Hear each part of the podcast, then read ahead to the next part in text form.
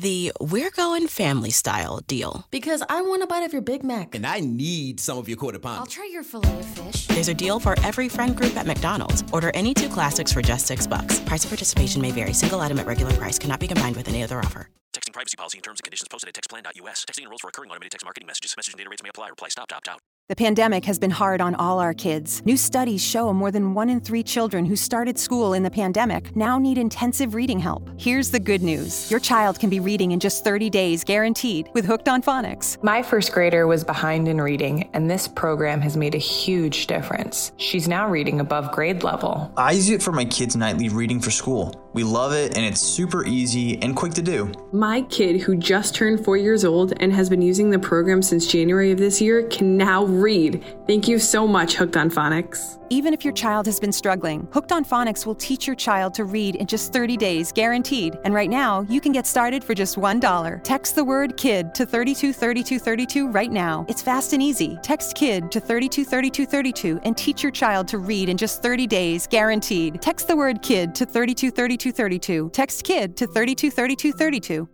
Let's get started on more of our MJ Business Conference coverage here on CannabisRadio.com and Grassroots Marketing. And my next guest, I was actually talking just before we got on, and mentioning that we met going back to 2016 in San Jose. So it's been a while since we, at least for me, to go and catch up our guest. But uh, he has been featured over on NCIA's Cannabis Industry Voice, and among other things. So let's go and bring on board one of the founding partners of Canna Advisors, Jay Czarkowski. Jay, thanks for being on with us uh, again on Cannabis Radio. Thanks for having me again. It's always a pleasure. As as for us as well. So there's an article that came across from Boulder Weekly that I thought there was a number of things they brought up that I thought I'd love to go be able to expand on that for you because there's only so many words they could write on in, in their articles. There are limitations. So in the article, there was a portion that stood out to me. I want to talk about a couple of things were brought up so the, first of all, they mentioned that quote some cautious states are choosing to only legalize medicinally, while their neighbors leap at the opportunity to go full recreation. Some states allow dispensaries to sell cannabis they grow themselves, while others require totally separate licenses for cultivation and dispensing. Some states, like California, have created as many as 20 different cannabis license certific- uh, classifications, like retail distribution, cultivation, manufacturing, medical use, adult use testing, etc., while others like Alaska only have a handful. And this is where I get to you, Jay. I'm going to ask you about, first of all, one of the most significant policy distinctions between states with legal cannabis is whether or not they choose to restrict the number of cannabis licenses issued. If they do, that makes it incredibly competitive for hopeful business owners to obtain a license and break into the industry. You also said in the article that it also dramatically affects the shape and nature of a state's legal cannabis industry. When states limit the number of cannabis licenses, it can often box out smaller businesses and entrepreneurs in favor of applicants that have more resources. In Connecticut, for example, the state government elected to issue just four cultivation licenses for the entire state when it legalized. It was the first state to have a truly merit based application process, and you explained it was extremely competitive. So, take me a little bit into the idea of limiting the amount of licenses and the, the amount of red tape. Sure. So it's it's all in perception, right, of the state and local government officials, especially in the earlier days. Um, you know, California never really had any restrictions on the number of licenses. When Colorado's industry began to blow up in 2009, not only were there, well, first of all, in 2009, there were no licenses even available. People just began to open up these businesses. But Colorado, when Colorado began to implement regulation in 2010, 2011 to 2012, they stuck with that open program, and that was significant. And I believe that's the reason that the industry in Colorado was so successful and became really a, a, a, bellwether and a benchmark for other states, whether good or bad, and I'll get to that, was that the industry in Colorado was open to everybody. So let the cream rise, rise to the top, right? It, it also meant it was highly competitive. A lot of these early businesses in Colorado uh, could not compete, so they closed up shop.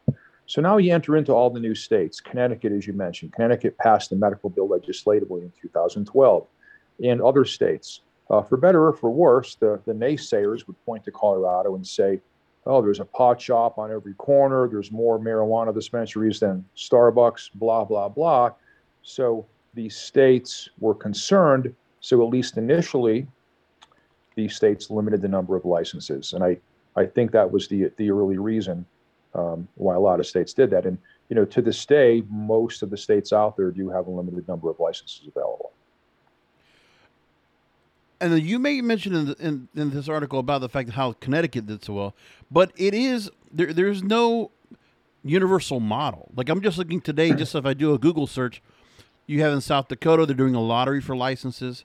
Rhode Island's actually adding new licenses out there. New Jersey has had a bit of a delay sputtering out licenses, and you know even there's also lawsuits right now in Illinois challenging the licensing process to be consolidated and this is at a time where I'm sure there is the thought process of getting the licenses all acquired and building MSOs because it looks like that's what everybody wants to do right now.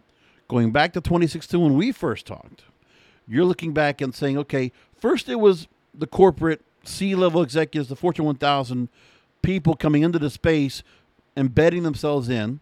And then these corporations and companies are going to start coming in the same way. They're going to want to prepare to acquire, merge, access and be able to become multi-state operators. That's what the the current trend looks like. Do you agree?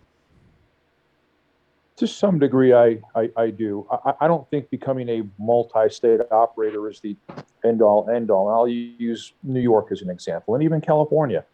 Um, I, I think you could create a very successful single state operation in a state that has a good program with lots of people, with lots of customers, build that up and, and have a very successful exit to a larger company one day.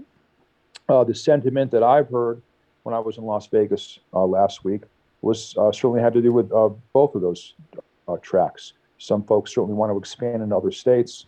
Some are more than happy just to continue to build their footprint in a single state.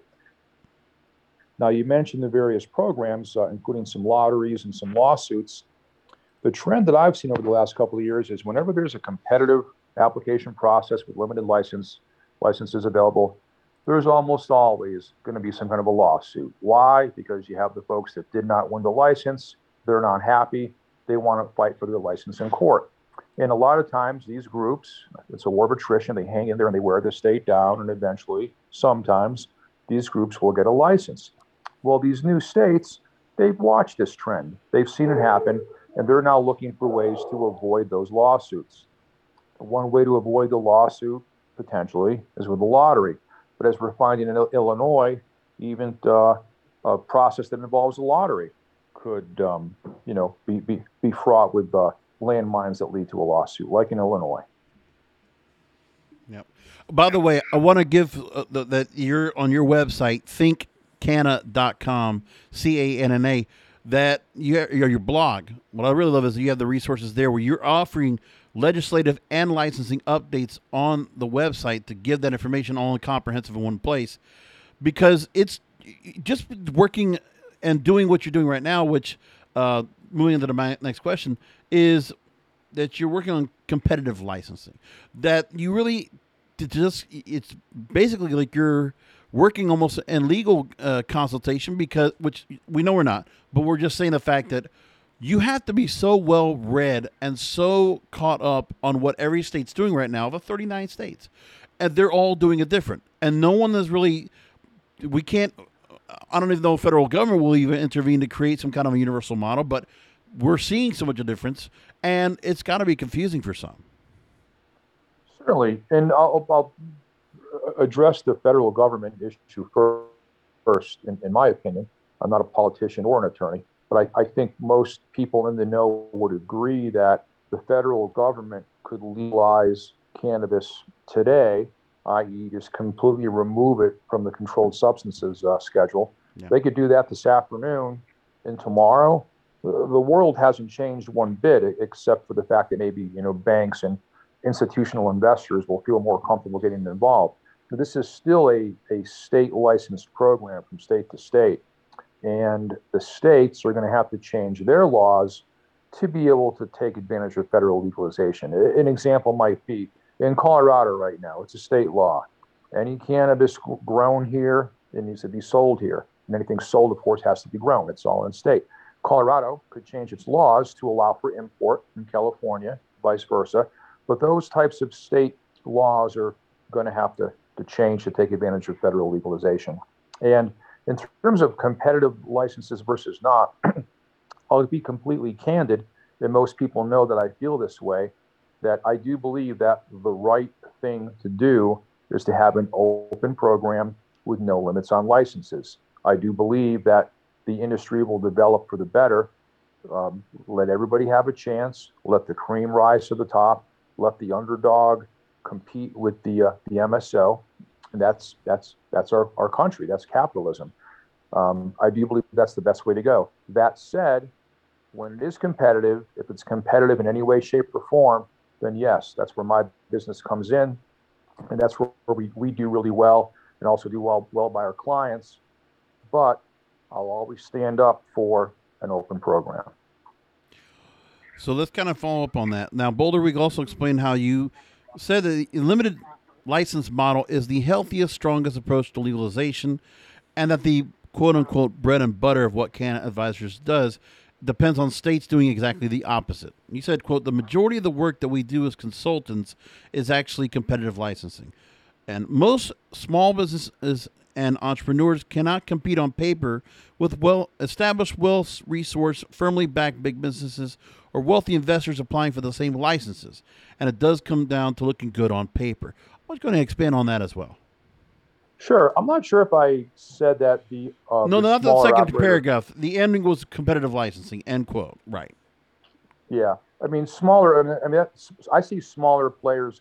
You know, I see the underdog compete against big big business all the time, um, and you know certainly sometimes be successful. In a lot of those situations, it's you know because we're involved with the underdog. Um, but that is true. The the best programs, and I'll use Colorado as an example. Colorado, I believe, was the first state to develop a truly robust industry that was in compliance with state law. You know, California has a great industry, of course, but it was the Wild West in California for decades, for generations. So, you know, everybody getting back into compliance. I, I, I made this comment, you know, six years ago, seven years ago, that it was probably going to take generations, you know, for, for compliance to fully take hold you know, Colorado really only had about a year of the Wild West, and then it, you know, pretty quickly fell into line. In a very robust program developed. Um, you know, those that worked hard, that created a good product at a good price point, and provided top-notch customer service. Whether that customer was a dispensary or that customer was the retail consumer, those businesses did well, and that really is, um, in my opinion, uh, the best way to roll out a program. Which, of course, runs completely counter to my, my business model. Now, Now- I, I will say that I'm not the guy that makes these state laws. So if the state law is limited licenses, highly competitive, well, that is good for me. Yeah, I exactly. But you'd hope that you you'd see more companies that would do that kind of route. But again, you're working you're working within the system. You're finding the best routes to to, to make this work for uh, clients. Now, the other thing I want to ask is about. We know that there's always been a very vocal portion of the industry that wants to make sure there's social equity, that there's there's, there's opportunity zones, that small business owners of different different disenfranchisement or ethnicity or different various uh, situations that everybody gets a chance in this industry to thrive.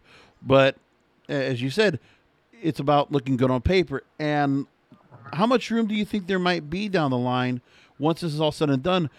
Will big businesses really take the most control, or is there room for the small business owner once the legalization comes in to get their license and also be able to go and carve out their own piece of the pie? Yeah, I, I absolutely believe that there there is always going to be room for the small business, always room for new innovation. I mean, look at any other you know consumer packaged goods product or industry. Um, like there's there's some really really big beer companies like we talked about Las Vegas. When I was in Las Vegas, the only thing they carried was beer from the big beer companies. I don't drink that stuff. I don't know anybody else that enjoys drinking, you know, Bud Light or you know Heineken or what I'd call factory beer. Right. In Boulder, Colorado, you know, we've had dozens, if not hundreds, of microbreweries. That's what I enjoy. Uh, you know, same with food, supplements, drinks, you know, on and on and on. Um, I don't see how some big national company, I mean, think about it, right? right? There is so much brand loyalty in the cannabis industry. The only way a big company is coming in and taking over is if they, you know, they're, they're not going to they're not going to rebuild the wheel. They're going to acquire those brands. Absolutely. Uh, that, and you know, and then they become a big company. Okay, that's fine. But there's always going to be new entrants, new smaller players. And if they're successful, maybe they maybe they get acquired too. That's good for them. But yeah, I, I don't ever see a day where it's not possible to start a new cannabis company from scratch and uh, do well. I don't think I'm gonna. I don't think we're we're gonna get there in my lifetime. No, there's a really when I've talked to a lot of people here on the network, when you're hearing about craft cannabis, where you're hearing uh-huh. about just finding new strains or finding new cannabinoids to work off of. Now, you know, down the line we're going to get THCO, THC acetate, HHC, Delta 10, Delta 9. It, there's going to be certain people that are going to be innovative and forward thinking that these bigger companies cannot keep up with. But like you said, they're not going to build it. They're going to take what's already built and make a better mousetrap with it. They're just going to go ahead and probably just improve or just, you know, take advantage of the particular business model and just take on top of that. Uh, yeah, yeah, they have the money to go and do that, and they just need to be smart enough not to go and break what what's what doesn't need to be broken. Exactly, and that that innovator could be anybody. It could be me. It could be you. It could be any number of you know social equity applicants from Washington D.C. to to Illinois. Um, you know, not everybody wins in this industry, so you know, not every social equity group is going to be successful. Just like you know, you average out these new entrants across the board, right? There's a certain subset that's that's not going to win. Uh, but then, you know, more exciting, there is a, a subset, of course, that is going to win uh, that is going to develop some new product or compound or who knows what at this point, and have a successful exit and be able to take care uh, take care of their family, kids, grandkids. That's a beautiful thing. Wonderful. Well, as we already know, uh, we've done so much work with Canna Advisors, and we want to make sure to go and lead people over to go and talk to you and to, to Diana and your team. So, real quickly, website is thinkcanna.com. And real quickly, uh, if anybody looks to reach out to you, anything you want to go and just give an insight, uh, take a last minute or so to talk to our listeners about what they should do about why they should go and consider speaking with you uh, when it comes to building the cannabis industry along with what you're doing. Sure, we're really narrowly focused. Um, I mean, honestly, my business model, I don't think it's changed in, in the nine years since we opened up shop the majority of what we do is building businesses. It's really securing licenses and building businesses uh, in new states. So, I mean, right now, between in the Northeast, New Jersey, New York, um, you know, Connecticut, uh, there's there, there's as many people there as there are in all of California, with hardly any industry. Uh, that the Northeast is probably going to be our main focus for the next few years. But yeah, we build build new businesses. And so a lot more states to be uh, green lit to go and be a part of this whole thing very soon. And there's still a lot of markets, and, and who knows what else changes going down the line. It's uh, still we're still most in that pioneering time of the industry where uh, we don't have the the timeline as to when legalization happens, but all the building up to it is really the fun part. Anyway, thank you so much again, founding partner of Canna Advisors, Jay Czarkowski here on Cannabis Radio. Thanks again for making time to join us. Glad to have you on. Thank you. We'll talk to you again soon the We're Going Family Style deal. Because I want a bite of your Big Mac. And I need some of your quarter pound. I'll try your filet of fish. There's a deal for every friend group at McDonald's. Order any two classics for just six bucks. Price of participation may vary. Single item at regular price cannot be combined with any other offer. Texting privacy policy and terms and conditions posted at textplan.us. Texting enrolls for recurring automated text marketing messages. Message and data rates may apply. Reply stop, opt out. The pandemic has been hard on all our kids. New studies show more than one in three children who started school in the pandemic now need intensive reading help. Here's the good news your child can be reading in just 30 days, guaranteed, with Hooked on Phonics. My first grader was behind in reading, and this program has made a huge difference. She's now reading above grade level. I use it for my kids' nightly reading for school. We love it, and it's super easy and quick to do. My kid, who just turned four years old and has been using the program since January of this year, can now read. Thank you so much, Hooked on Phonics. Even if your child has been struggling, Hooked on Phonics will teach your child to read in just 30 days, guaranteed. And right now, you can get started for just $1. Text the word KID to 323232 right now. It's fast and easy. Text KID to 323232 and teach your child to read in just 30 days, guaranteed. Text the word KID to 323232. Text KID to 323232.